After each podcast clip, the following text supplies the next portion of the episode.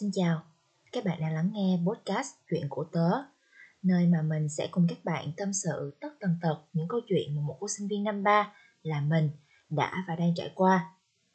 Và bây giờ, chúng ta sẽ bắt đầu với tập podcast của tuần này ngay thôi.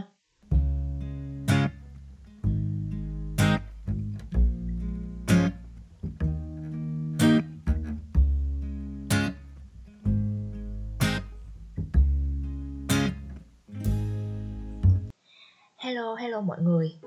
Vậy là 2 tuần nữa lại trôi qua và chỉ còn tầm khoảng một vài tiếng nữa thôi là chúng ta sẽ bước qua ngày đầu tiên của năm mới, năm 2022. Cảm giác lúc này của mình nó cứ kiểu súng sang kiểu gì á, kiểu vui, kiểu háo hức mong chờ bước sang một cái tập mới, một cái chương tiếp theo, một cái trang vở mới trong cái hành trình của mình. Nhưng mà bên cạnh tâm trạng háo hức đó thì mấy ngày hôm nay á, mình liên tục đọc những cái tin tức cực kỳ tiêu cực về một bé gái 8 tuổi phải ra đi mãi vì cái sự ghẻ lạnh của dì ghẻ. Mỗi lần mà lướt trúng hay là đọc tin tức về cái việc này á, nhìn hình ảnh em bé 8 tuổi đó bầm đen bầm tím cả người, mình không thể nào mà kiểu ngừng rơi nước mắt được á. Một câu chuyện mà dư luận mấy ngày nay cảm thấy vô cùng tức giận và bản thân của mình cũng cảm thấy cực kỳ tức giận nữa. Trong đầu của mình nó cứ văng vẳng cái câu hỏi là nếu mà không thương thì tại sao phải tranh giành quyền nuôi con với một người mẹ nhỉ? Và mình cũng thử cố gắng tìm một lý do nào đó thật là thích hợp để trả lời cho câu hỏi đó. Nhưng mà cuối cùng trong đầu của mình nó chỉ hiện duy nhất một cụm từ, đó là vô nhân tính.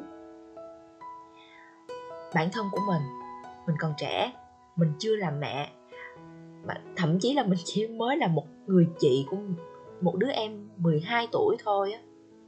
Nhưng mà lúc mình lỡ miệng làm nặng lời với nó hay là lỡ tay đánh em của mình á, mình đã cảm thấy xót trong người rồi. Kiểu ngồi ngẫm lại đã cảm thấy khó chịu, cảm thấy là vô cùng ân hận rồi. Vậy mà vẫn có cái người mang tiếng là ba, là người hợp tác sinh ra đứa trẻ đó lại nhẫn tâm cho qua chuyện người tình, dùng roi mây, thậm chí là dùng gậy gỗ để đánh chính con ruột của mình. Hồi xưa lúc mà mình còn nhỏ, mình cũng kiểu hay bị mẹ đánh vì hư, vì không có nghe lời. Nhưng mà trong ký ức của mình á, đòn roi đó nó không có ám ảnh bằng những cái giọt nước mắt của mẹ mình. Nghĩa là sao ta? Nghĩa là mẹ mình đánh, mẹ mình thương, mẹ mình xót con, nó đánh vô cùng nhẹ luôn. Đánh để răng, để dạy là con làm cái này hư, cái kia hư. Nhưng mà mẹ mình vẫn rơi nước mắt đó mọi người. Mẹ đánh mình nước mắt mẹ chảy ròng. Đánh con thì nhẹ mà nước mắt thì chảy nhiều. Kiểu hổ dữ thì không nỡ ăn thịt con á. Mẹ mình nói là mỗi lần mà mẹ mình đánh hay là la mắng mình á, mình đau một thì mẹ mình đau gấp trăm lần, gấp ngàn lần.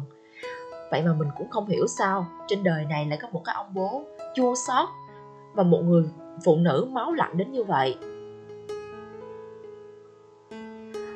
Thí dụ như không phải là người sinh ra đứa trẻ đó, nhưng mà cũng nuôi nấng nó, cũng có một thời gian dài nuôi nấng nó, chỉ cho nó ăn uống, dạy cho nó học, thì ít ra cũng phải có một chút tình thương ở đó, trong đó, đúng không mọi người?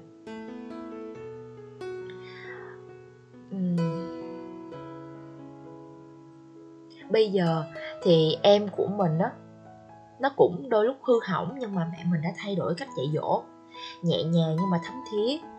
Ông bà xưa có câu là thương cho roi cho vọt, ghét cho ngọt cho bùi. Câu này nó không có sai, ông bà xưa của mình nó không có sai. Nhưng mà theo mình nghĩ á, roi vọt ở đây chỉ nên dừng lại ở một cái mức độ nào đó mà thôi.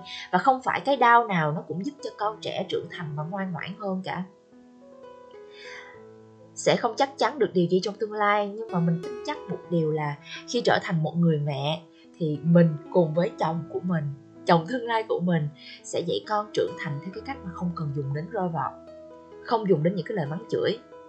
Rõ ràng là mình có thể dùng cái cách như vậy, nhưng mà mình không muốn trong ký ức của con trẻ là những cái hình ảnh tiêu cực, là lời chửi mắng, là hình ảnh của một người mẹ phù thủy hung dữ.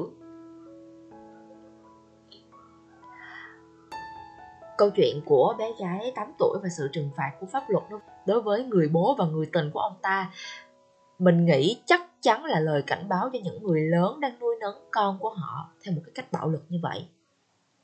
Mình biết là ngoài thế giới này, không phải chỉ có duy nhất trường hợp của bé gái 8 tuổi, mà còn rất rất nhiều trẻ em cũng đã và sẽ bị bạo hành, bị bóc lột như vậy.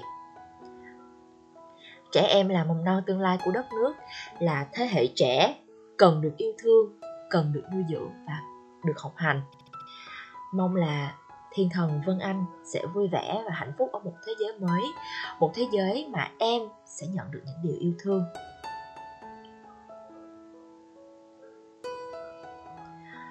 Tự nhiên trong cái khoảnh khắc chuẩn bị bước sang năm mới á, mình muốn kể với mọi người nhiều chuyện ghê, mình muốn nói nhiều chuyện nữa, muốn nói thêm nhiều những cái chủ đề khác nữa cho đã cái nơi của mình, nhưng mà dài quá thì chắc mọi người sẽ bỏ qua mất thôi. Nên thôi thì mình sẽ để dành những câu chuyện tiếp theo cho những tập podcast tiếp theo. Một năm nữa lại qua đi, một năm mới sắp đến. Mình chúc mọi người, những người đang lắng nghe podcast này sẽ gặp những điều may mắn và hạnh phúc trong năm 2022. Một năm sẽ hoàn thành được nhiều dự định nhất có thể. Hẹn mọi người trong tập podcast tiếp theo, podcast khai trương cho năm mới năm 2022. Bye bye!